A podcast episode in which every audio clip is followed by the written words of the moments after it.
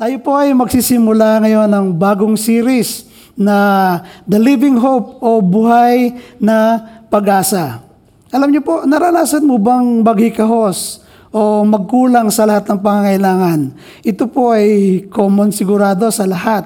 O, ultimo 25 centimos para mabuo lang yung piso ay naging mahalaga sa atin noong mga panahon na tayo ay ah, nagkukulang o naghikahos. Kahit pamasahe, wala tayo. Wala tayong inaasahan, kundi ang Diyos lamang. Di po ba? Naranasan ba natin na dumating sa sukdulan at wala na tayong lakas ng loob na ipagpatuloy ang buhay? Meron mga ilan-ilan bumigay, di po ba? Mga nag-suicide, nagpakamatay, hindi na kayanan yung mga pasanin sa buhay at ah, naisip nila na wakasan na lamang yung kanilang buhay rito sa lupa sapagkat puro kapigatian yung kanilang nararanasan base sa kanilang nararamdaman. Alam niyo po ba, naranasan din pa natin na tayo ay mamatayan ng mahal sa buhay. Ito'y common sa lahat. O naranasan ba natin na mawalan ng pag-asa? Alam niyo po, sa panahon natin ngayon, dumarami ang case ng mga taong nawawalan ng pag-asa. Mas marami ang malungkot kaysa masayang buhay. Mas marami ang pinanghihinaan kaysa ah, malalakas o lumalakas. Kapag ang tao po ay dumaranas ng stress o discouragement, yung tipong wala ng pagkukunang lakas, ang tanging pinangahawakan lamang nito ay ang salitang pag-asa.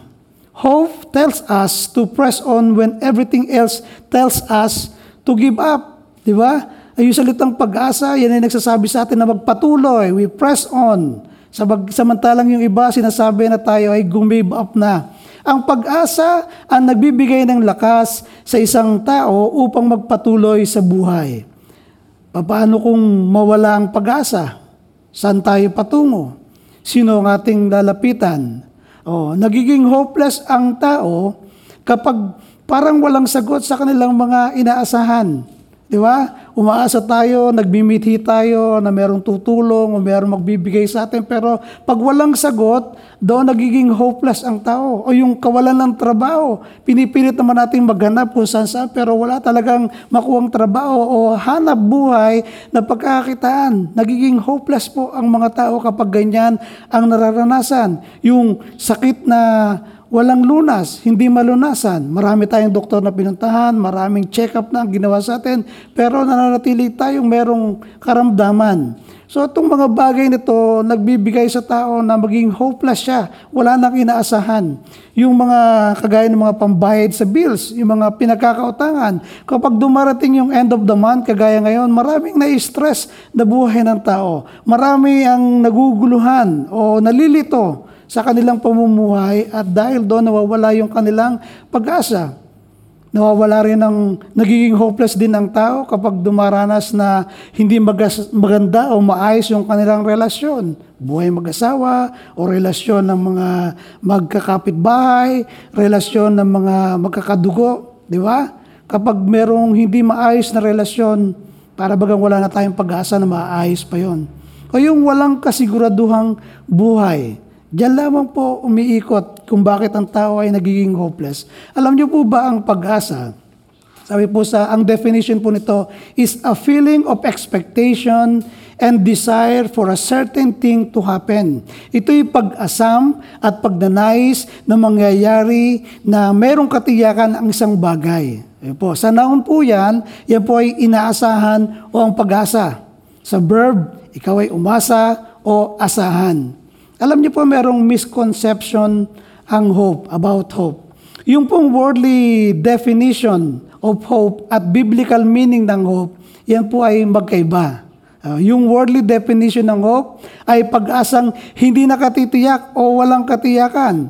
Kung ang aasahan natin ay tao, di ba? Halimbawa, uh, nagbabago ang isip ng tao, ang tao ay namamatay. Kung aasahan natin ay ang ating sariling lakas, o nagkakasakit ang ating katawan, ito'y nanghihina. Kung ang rela ang ang reliance natin ay sa salapi, o nauubos ito, ito'y maaaring biglang mawala sa isang kisamata o yung sa trabaho, pwedeng mawala ang trabaho, pwedeng matanggal ang trabaho o matapos yung iyong kontrata. Yan po yung worldly definition ng hope para po sa mundo. Pero yung biblical meaning ng hope ay tiyak May assurance sapagkat mayroong nangako.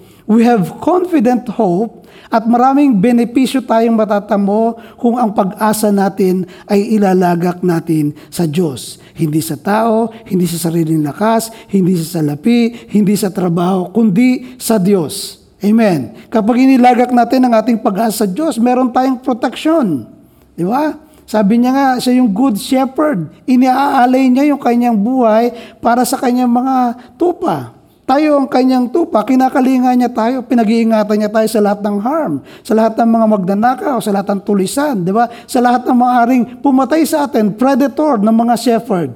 Ang Diyos, puprotektahan niya tayo kapag siya ang ating pag-asa. Amen.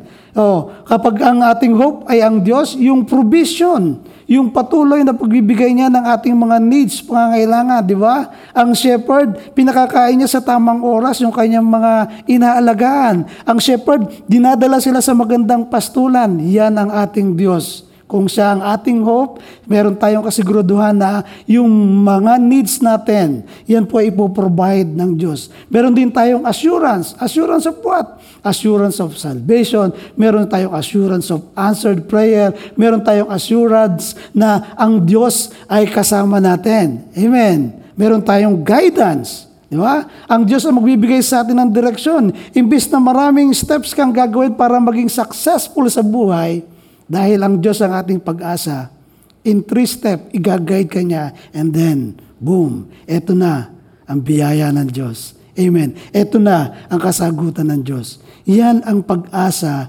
Oh, yan ang biblical meaning ng hope. Doon po sa, sa Biblia, yung assurance kapag merong nangako. Yan po ang Diyos. Lagi tayong merong favor sa mata ng tao, sa mata ng ating boss, sa mga kapaligiran sa mga tao, sapagkat makikita nila ang kapayapaan na mula sa Diyos sa iyo. Sa kabila ng lahat ng mga nararanasan natin, sa kabila ng mga pigati o mga alalahanin sa buhay ng tao dito sa lupa, meron kang kagalakan, naka-smile ka pa rin. Di ba? Meron kang kapayapaan. Ano ba ang meron sa taong ito? Sasabihin ng mga taong nakapaligid sa iyo na ang favor palagi ng Diyos ay nasa iyo sapagkat ang Diyos ang ating inasahan. Sabi po dito sa Lucas, ito po, sa Luke chapter 4 verse 18, sabi po ng Panginoong Yesus, Suma sa akin ang Espiritu ng Panginoon, sapagkat hinirang niya ako upang ipangaral sa mga dukha ang mabuting balita. Yan.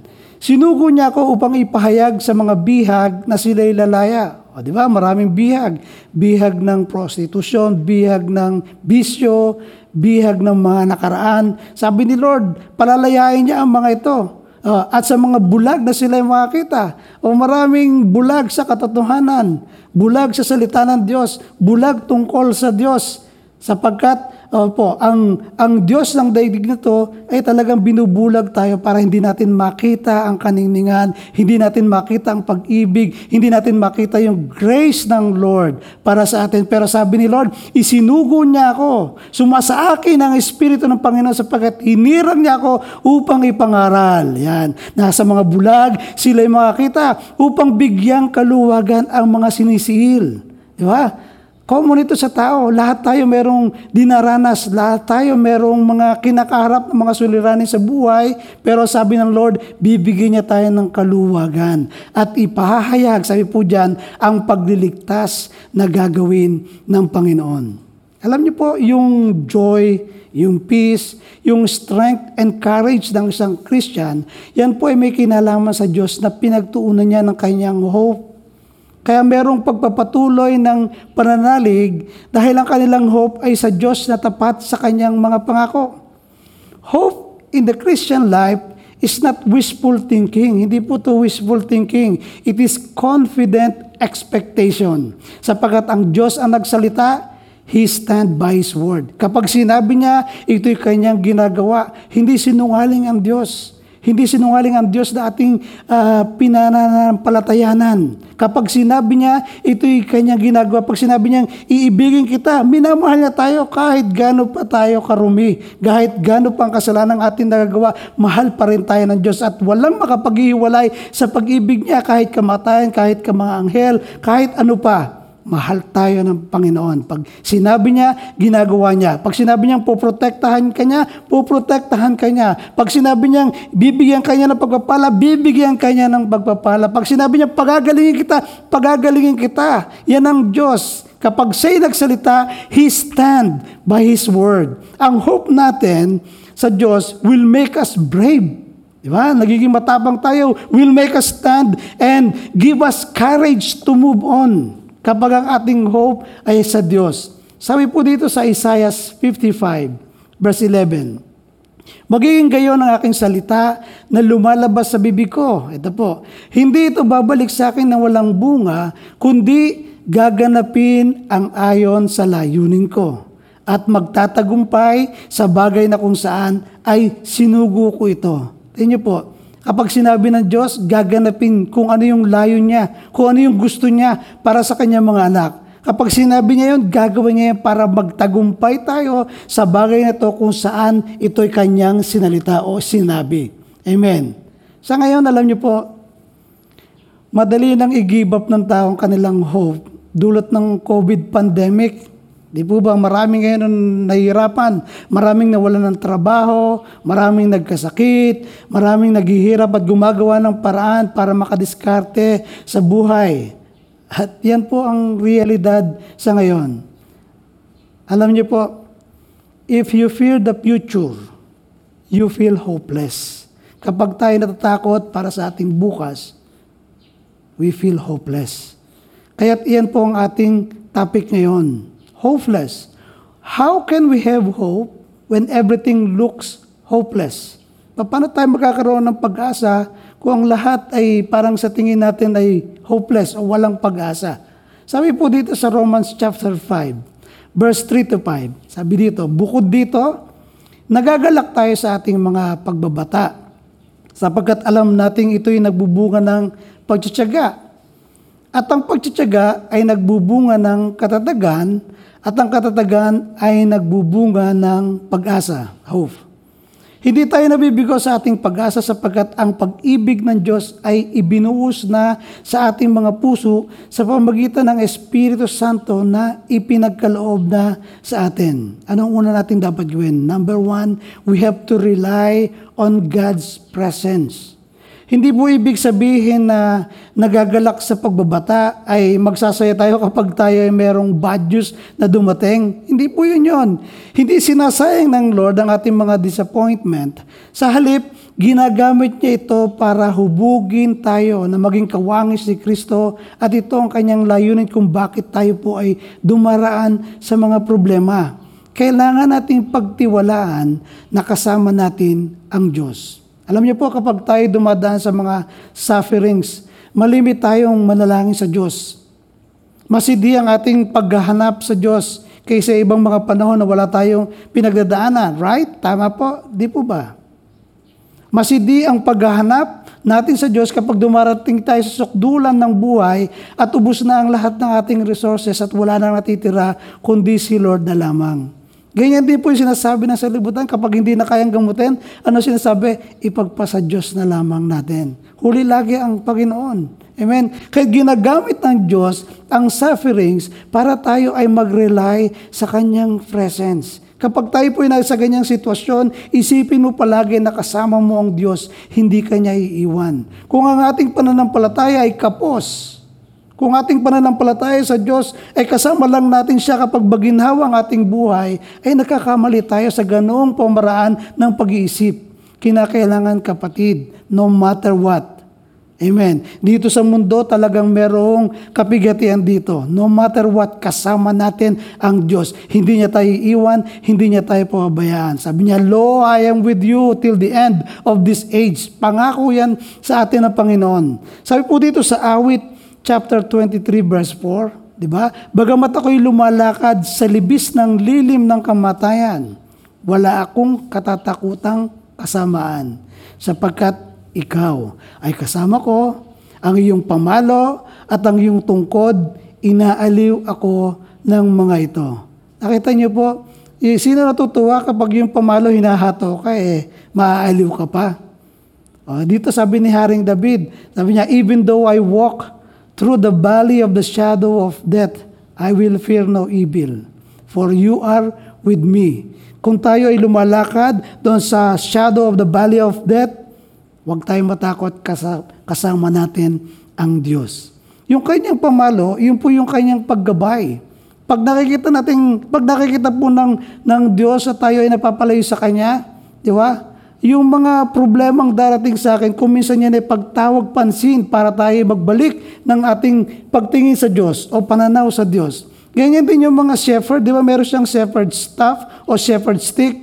Kapag nalalayo yung isang tupa, kinakalawit niya, hindi, binabalik niya sa tamang daan.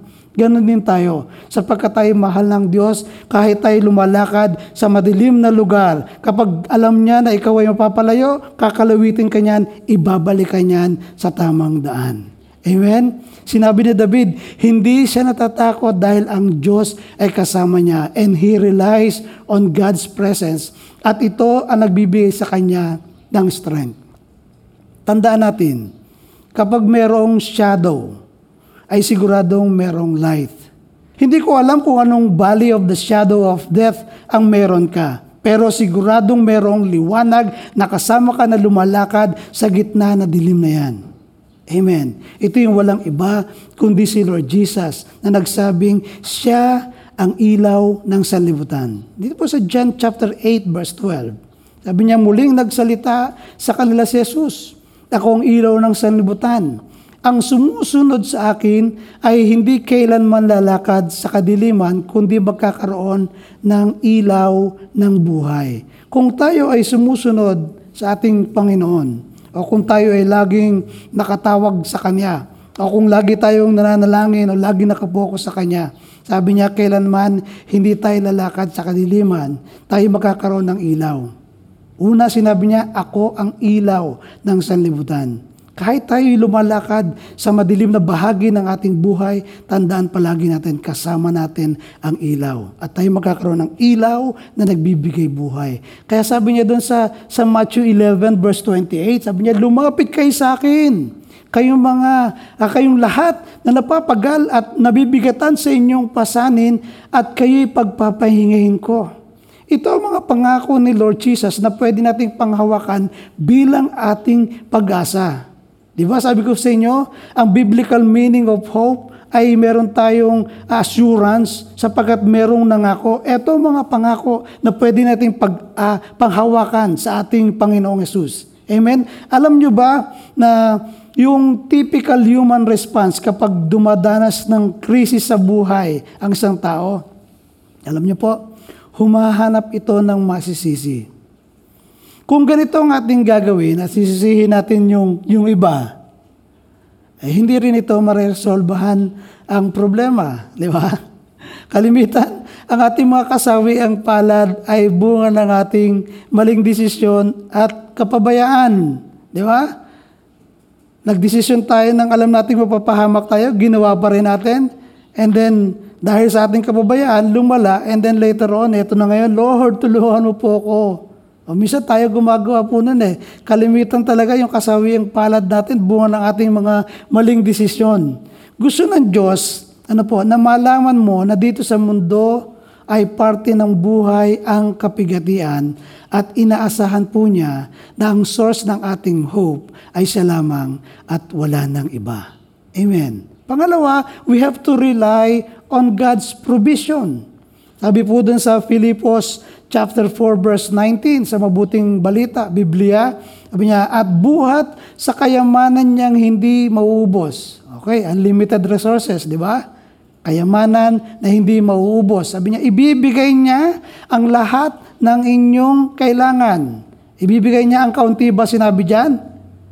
Oh, ibibigay niya ang uh, eto lamang. Hindi, sabi niya, ibibigay niya ang lahat ng inyong kailangan sa pamagitan ni Kristo Jesus. So, yun po yung kakaibahan, kaibahan ng mga taong merong Kristo sa puso. At yung mga taong uh, iba ang inaasahan. Sabi diyan, yung kayamanang hindi mauubos ng Diyos, buhat sa kayamanang hindi niya mauubos, ibibigay niya ang lahat ng ating kailangan sa pamagitan ni Lord Jesus. Alam niyo po, bawat isa sa atin may kinakaharap na pangangailangan sa buhay. Kung minsan, ito ay higit pa sa ating kakayahan. Di po ba? Lahat naman siguro ito ay common sa lahat po ng tao. Kung ikaw ay isang Kristiyano, ito yung mga panahon na dapat ay hindi ka magpanik o sumuko o mag-give up. Ito yung panahon na gusto ng Diyos na lumapit tayo sa Kanya to meet all our need according to His riches, na siya lang ang makagagawa. Alam niyo po, naniniwala ba tayo na kayang imit ng Diyos ang mga pangangailangan natin sa mga finances natin? O marami talaga ah, kapag dating sa finances ay talagang kahit anong budget ang gawin natin, kahit anong tuos, kahit anong pagtitipid, eh, talagang kapos. Pero naniniwala ba tayo na kayang imit ng Diyos ang lahat ng ating pangangailangan sa finances? O kung minsan talaga dumarating na sa sagad, pagdating naman na kinabukasan, ito merong blessing na binibigay ang Lord. Merong taong ginagamit ang Diyos. Bigla na lamang ah, matatanggap ka sa trabaho. O kaya ay merong ah, gagamiting uwak o yung tao, ka, kapatiran, bigla na lang lalapit sa iyo. And then, ito na yung blessing ng Panginoon. Tugon sa ating mga pangailangan. Di ba? Naniniwala ba tayo na kayang imit ng Lord yung pangailangan natin sa ating health, yung mga mayroong may health issues? Di ba? Oh, si Lord naman talaga ang nagbibigay ng lakas sa atin. Ang Diyos ang, ang pinagbumulan ng kalusugan. Amen po. Kung siya ang ating pangahawakan at pinananindigan natin, pinahahawakan natin yung kanyang mga pangako, kaya niyang imit po ang lahat ng yan. Amen. Sa ating mga anak, Di ba? Sabi nga ni Pastor Sam, isa sa kanyang worry ay ah, nung siya ay nag-asawa. Paano pag may anak siya? Siyempre, pag-aaralin niya, papakainin niya yan. Pagtatapusin niya ng college, iniisip niya kung paano niya gagawin yon. Nagwo-worry siya ng mga panahon na yun, pero later on, nung nakatapos na yung anak niya, nakapag-college niya, eto. Yung mga worries niya noon, hindi lahat nangyari yun eh.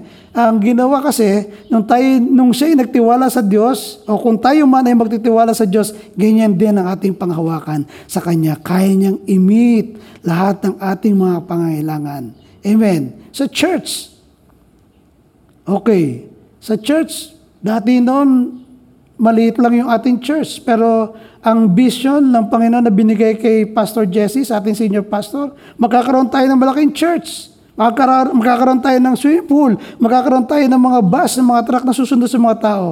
And then after, siguro after 15 years, 20 years, eto na, in the making history na lamang po yung iba at lahat ng sinabi noon, eto na po sa ngayon na ang benepisyo noon pinakikinabangan na ng maraming mga staff, maraming ng manggagawa at maraming natutulungan ng mga kapatiran.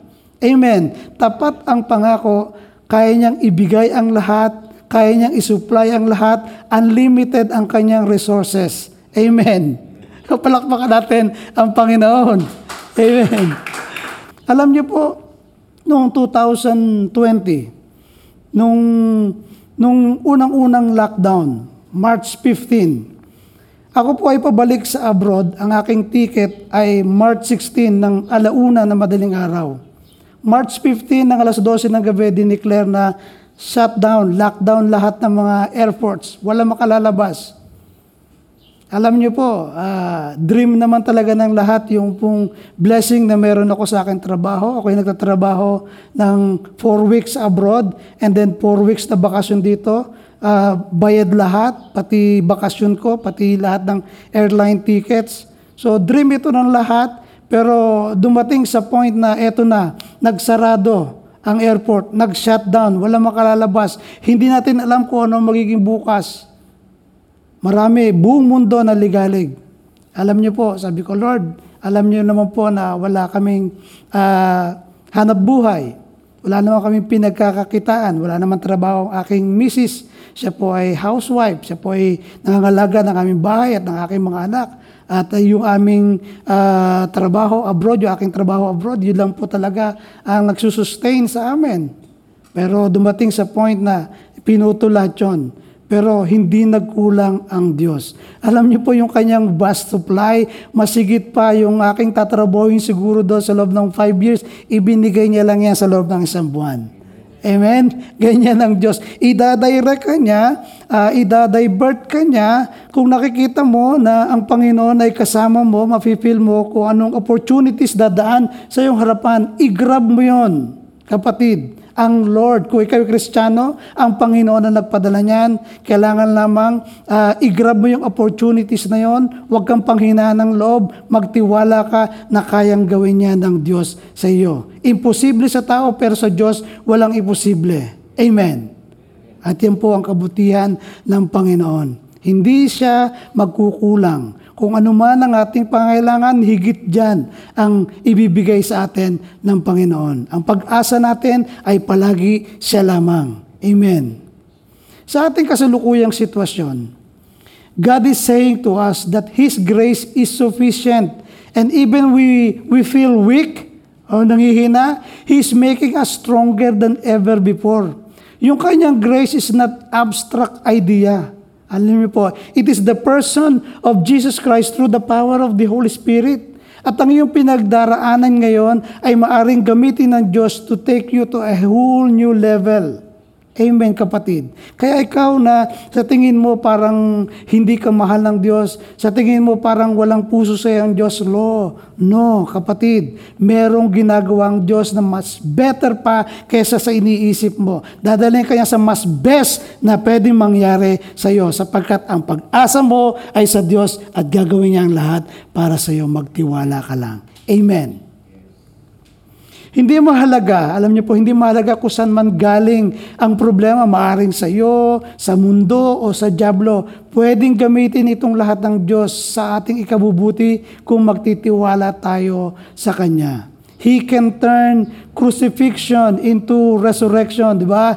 He can bring good out of bad. Kung sa tingin mo, uh, uh, masama ang sitwasyon mo, pwedeng gawin ng Diyos na ikabubuti mo yan. Oh, anybody can bring good out of good, uh, but God can change even the bad things into good if you put your hope in Him. Amen, kapatid. Kung sa tingin mo masama ang kalagayan mo ngayon, pwedeng baguhin niya ng Diyos. When God restore, He restores twice as much kesa doon sa dati. Alam niyo po, uh, yung dating buhay ko, Nung hindi pa ako nakakilala sa Panginoon, di ba ako po ay isang drug addict? Ako'y lulon sa masamang bisyo, nagsusugal, umiinom, nagdrugs, walang, walang kinabukasan. Pero nung nakilala ko ang Panginoon, sa tingin ng tao sa paligid namin, ako'y salot. Wala nang pag-asa. Pero nung ako po in-restore ng Lord, He restored twice as much kesa doon sa dati. Nung nakita ko yung distorted version of me, nung isang araw, sabi ko, kailangan ko ang Diyos, mahal ko ang Diyos. And then I decide, no, ako po ay merong ginamit ang tao, nakarating ako dito sa Naik. Sabi ko, etong mga taong to hindi ako kilala. Samantalang doon sa, sa binyan, uh, yung mga tao tingin sa akin doon, salot sila, ah, dito po kayo, mahal po kayo ng Panginoon, na po kayo dito. Alam niyo, napakabuti ng Panginoon. Naramdaman ko yung kanyang pag-ibig, kaya ako po ay nag-stay dito po sa Naik. At ginamit niya yung pastor na in-check, si Pastor Jesse po yun. Uh, nung siya ay nagsishare, sabi niya, oh, sino rito walang passport papunta sa langit? Eh, ako po ay, siyempre, dahil ikaw ay addict, eh, natawa po ako doon sa word na yon. Kahit hindi nakakatawa, tatawa ka.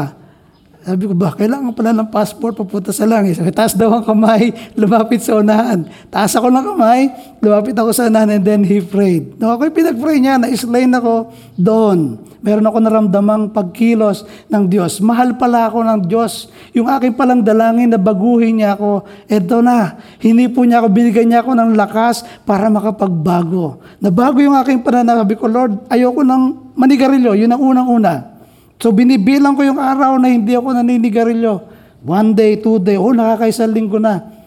Hanggang sa nung umuwi ako sa binya, ito na yung mga kaibigan ko, kahit ayaw ko may nagbibigay, hindi na ikaw gagastos. Pero sa biyaya ng Panginoon, na pagtagumpayan ko po. Lalong-lalo na yung drugs na yan. Sa biyaya niya, sabi ko, Lord, napakabuti mo sa akin. Ini-restore mo ako twice as much kaysa dun sa dati. Hindi lang yun, biniyayaan niya ako ng magandang uh, asawa, ng mga anak, ah, ng kabuhayan. ay, yun po ay hi- history na lamang, pero isineshare ko po sa inyo yung mga pinagdaanan ko na para bagang hopeless ang buhay. Pero pag ikaw pala talaga ay nagtiwala, tumawag sa Diyos, ay yung masamang tingin sa iyo, salot na nga tingin sa akin eh, salot ng lipunan, sakit ng lipunan, pero binago ng Panginoon. Ito po ngayon ako, kapag uuwi doon, yung aming barangay captain dati, pag nakita niya ako, siya sabi, o yan, pagsabihan mo yan, pangaralan mo yan. O dating kami ang salot, ako ngayon ang mga ngaral para sa mga kabataang ito. Alam mo, napakabuti po ng Panginoon. He can turn bad things into good. Amen. If you put your trust in Him. Ang Diyos lamang ang pwedeng makapagbigay sa atin ng labis-labis. Siya lamang ang may unlimited resources. Hindi kagaya ng iba na may expiration yung kanilang only offer, di ba? O, pag nag, nag-load ka, di ba? Only, unlimited nga. Kaso 3 days lang. Uh, unlimited, 7 days o 30 days. Pero ang Lord, unlimited yung kanyang resources. Sabi doon, at buhat sa kayamanan niyang hindi mauubos. Bay, isang ka pa, hindi mauubos yun, unlimited. Ay ibibigay niya ang lahat. O si, hindi niya sinabing ibibigay ko ang konti para sa iyo. Hindi. Sabi niya, ibibigay ko ang lahat ng inyong mga kailangan sa pamagitan ng ating Panginoong Heso Kristo. Anong ibig sabihin ng that there is nothing I need that God cannot provide? It means that as a child of God, as a followers of Christ, ano po, I should never or you should never have a scar- scarcity mentality. Ano po ba yung scarcity mentality? Scarcity mentality is focusing on something you do not have. Nakapokus lang doon sa wala. All you think about is the unmet need. Yan po yung scarcity, mental scarcity. O kaya marami ang nagpapanik. Marami nagwo-worry, nababalisa na baka ako ay kulangin. Kung ikaw ay kristyano, hindi mangyayari ito sa iyo, kapatid. Amen. At doon po sa mga first timer po natin, buksan natin ang ating puso sa Panginoon, tanggapin natin siya. Siya lamang ang may unlimited resources na pwedeng ibigay sa atin. Amen. Kung ikaw ay Kristiyano, hindi tayo dapat magpanik, hindi dapat tayo mag-worry, hindi ba tayo, hindi tayo dapat mabalisa na tayo ay kukulangin. Ang question, ito po, is God is enough to supply all our needs? Hindi po. He is not enough to supply all our needs. He is more than enough to supply all our needs. Kung ano man kailangan mo, masigit dyan. Sabi dito sa Matthew 7 verse 11, If you then, sabi dyan, being evil, know how to give good gifts to your children, how much more will your Father, who is in heaven, give good things to those who ask Him?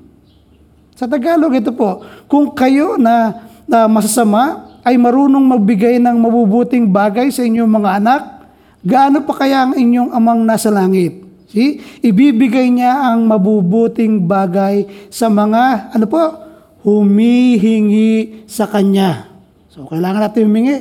Kung, kung humihingi sa iyo anak mo ng pagkain, bibigay mo ba ng goma? Sabi mo, o yan, nguyain mo. Di ba? Oh, walang magulang na hindi kayang tiisin yung gutom. Huwag lamang niyang makita na anak niya nagugutom.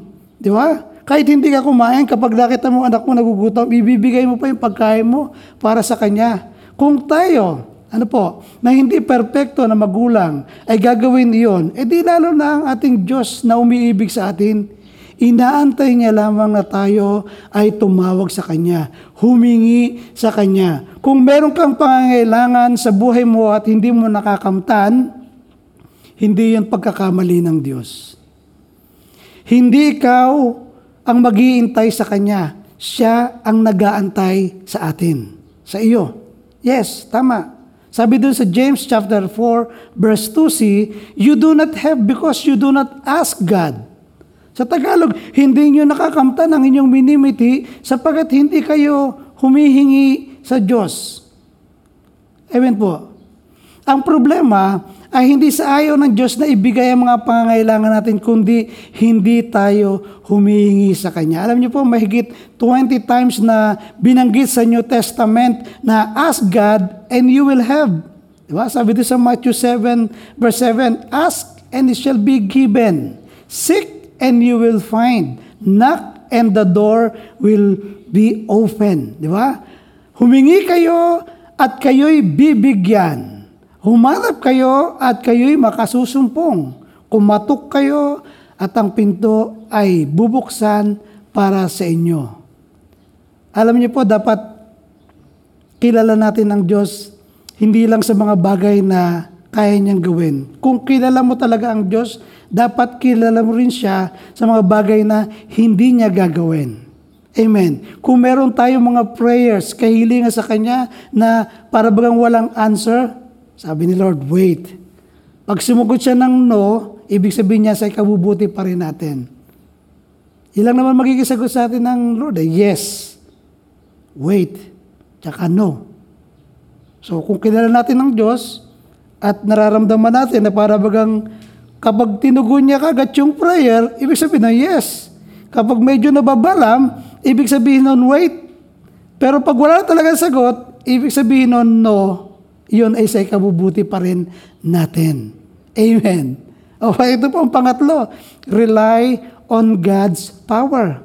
Sabi sa Psalms 27:14 sa Amplified Bible, Wait and hope for and expect the Lord.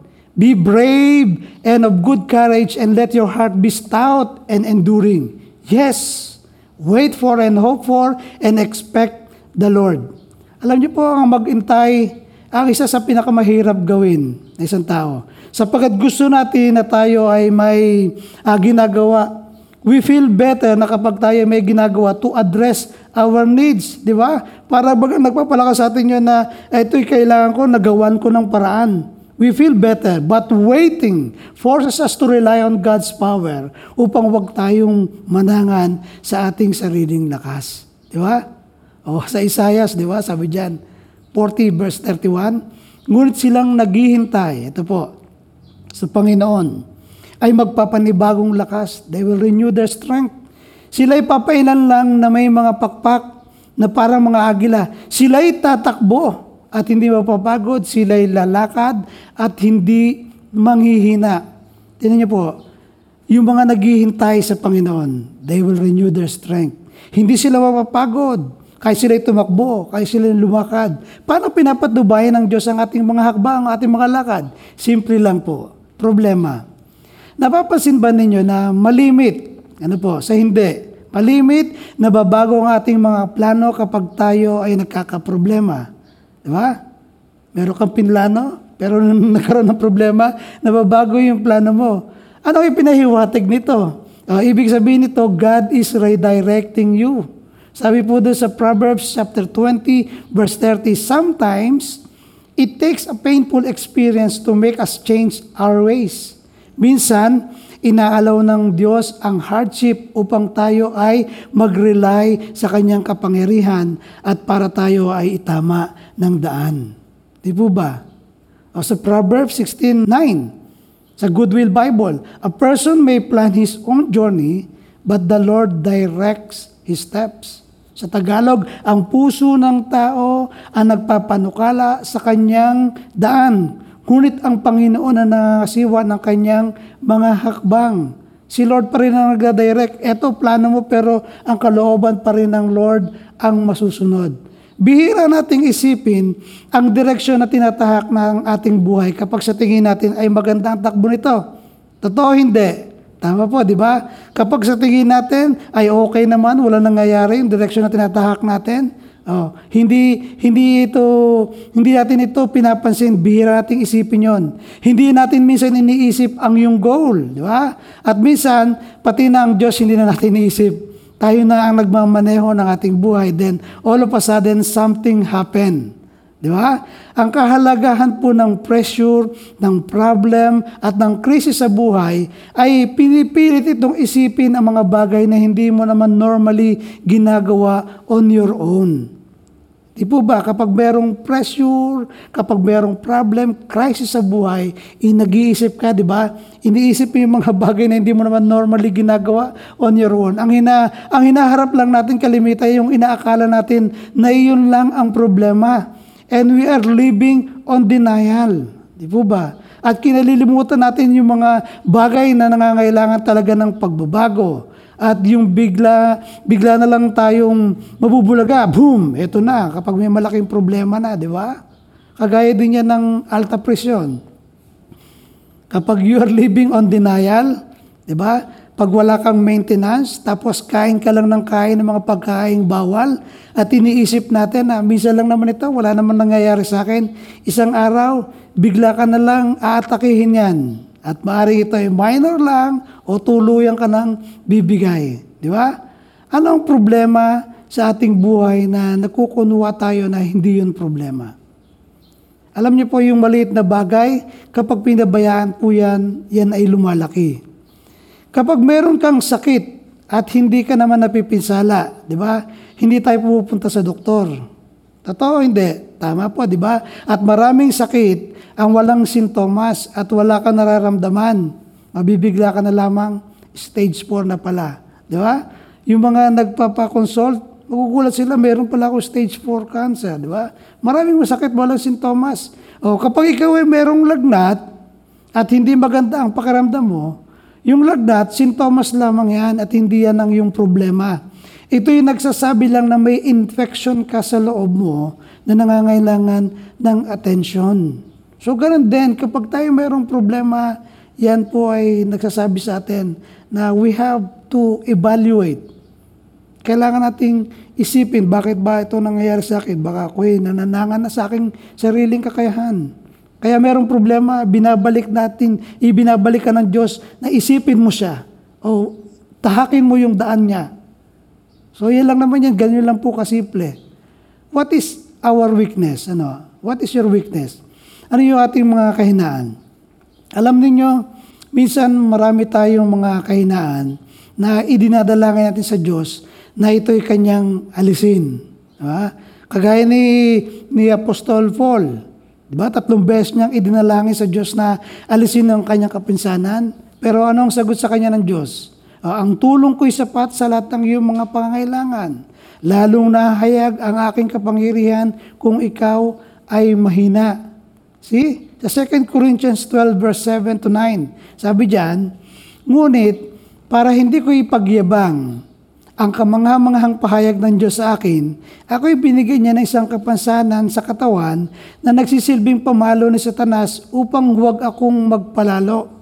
Oh, tatlong beses kong idinalangin sa Panginoon na alisin ito, ngunit ganito ang kanyang sagot, ang tulong ko'y sapat sa lahat ng pangangailangan mo.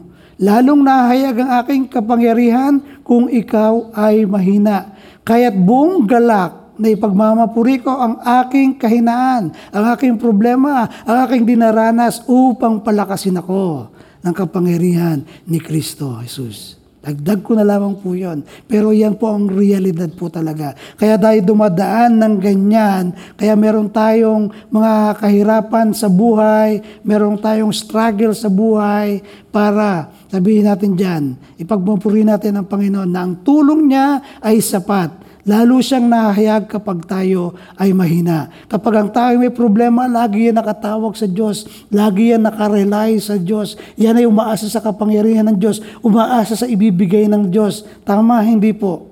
Tama. Kaya, kapag tayo dumadanas ng ganyan, pagpasalamat natin sa Diyos. Sapagat lalo siyang nahayag sa buhay natin, yung kapangyarihan niya. Amen. No matter how great the attack of the enemy. No. Jesus, who is in you, will always be a greater. Maaring may pumapasok sa ating isipan na nagsasabing, oh, mag-quit ka na, mag-give up ka na. Di ba? Kaya yung kalimitan yung mga nag-attempt mag-suicide eh. Habang binubulay nila to, habang nagmumuni-muni sila, wala nang nagmamahal sa'yo, wala nang tumitingin sa'yo, tapusin mo na ang buhay mo. Yan yung mga alingaw-ngaw eh, sa isip, pumapasok sa, sa tao. Di ba? Kapag merong pumapasok sa isipan natin na ganyan, sabi sa'yo, mag-quit ka na. Pag ikay nagpakamatay, makikita mo kung sino yung nagmamahal sa'yo, makikipaglibing sa'yo, makikita mo. Hindi totoo yun eh. Kasi sabi ng Panginoon, it is appointed to man to die once and after that is judgment. Paano makikita yung mag, makipaglibing sa magmamahal sa'yo. Alam niyo po, kapag ganyan ang pumapasok sa ating isipan, lalo tayong huwag tumigil ng pagtawag sa Lord. Those who called the name of the Lord will be saved. Kapag tayo dumadanas ng kapigatian, kapag dumaranas ka ng bigat sa buhay, kapatid, tumawag ka, Lord Jesus! Panginoong Jesus! Tulungan mo ako! Jesus, anak ni David! Hindi maaring hindi tayo madidinig ng Diyos sapagat alam niya ang tinig ng kanyang anak. Alam niya ang tinig ng kanyang sheep. Kung siya yung shepherd, alam niya yan. Amen. Ang anak mo, alam mo ang boses ng anak mo. Kahit kayo ay magkahiwalay sa loob ng mall, sa maraming tao, kapag sumigaw ang anak mo, umiyak ang anak mo, alam ng magulang kung anong tinig yon. Kung ikaw ay anak ng Diyos, at ikay tatawag sa Kanya, kilalang kilala niya ang tinig mo. Kapatid, huwag tayong bibigay.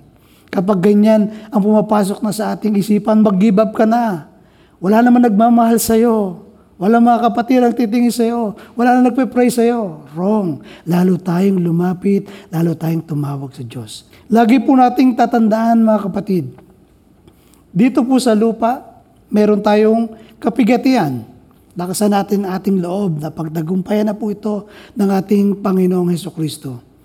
Ang Diyos lamang po ang ating hope na hindi tayo iiwan at lagi siyang nandiriyan para tayo ay gabayan, para tayo ay protektahan, para tayo ay palaguin sa ating mga karanasan.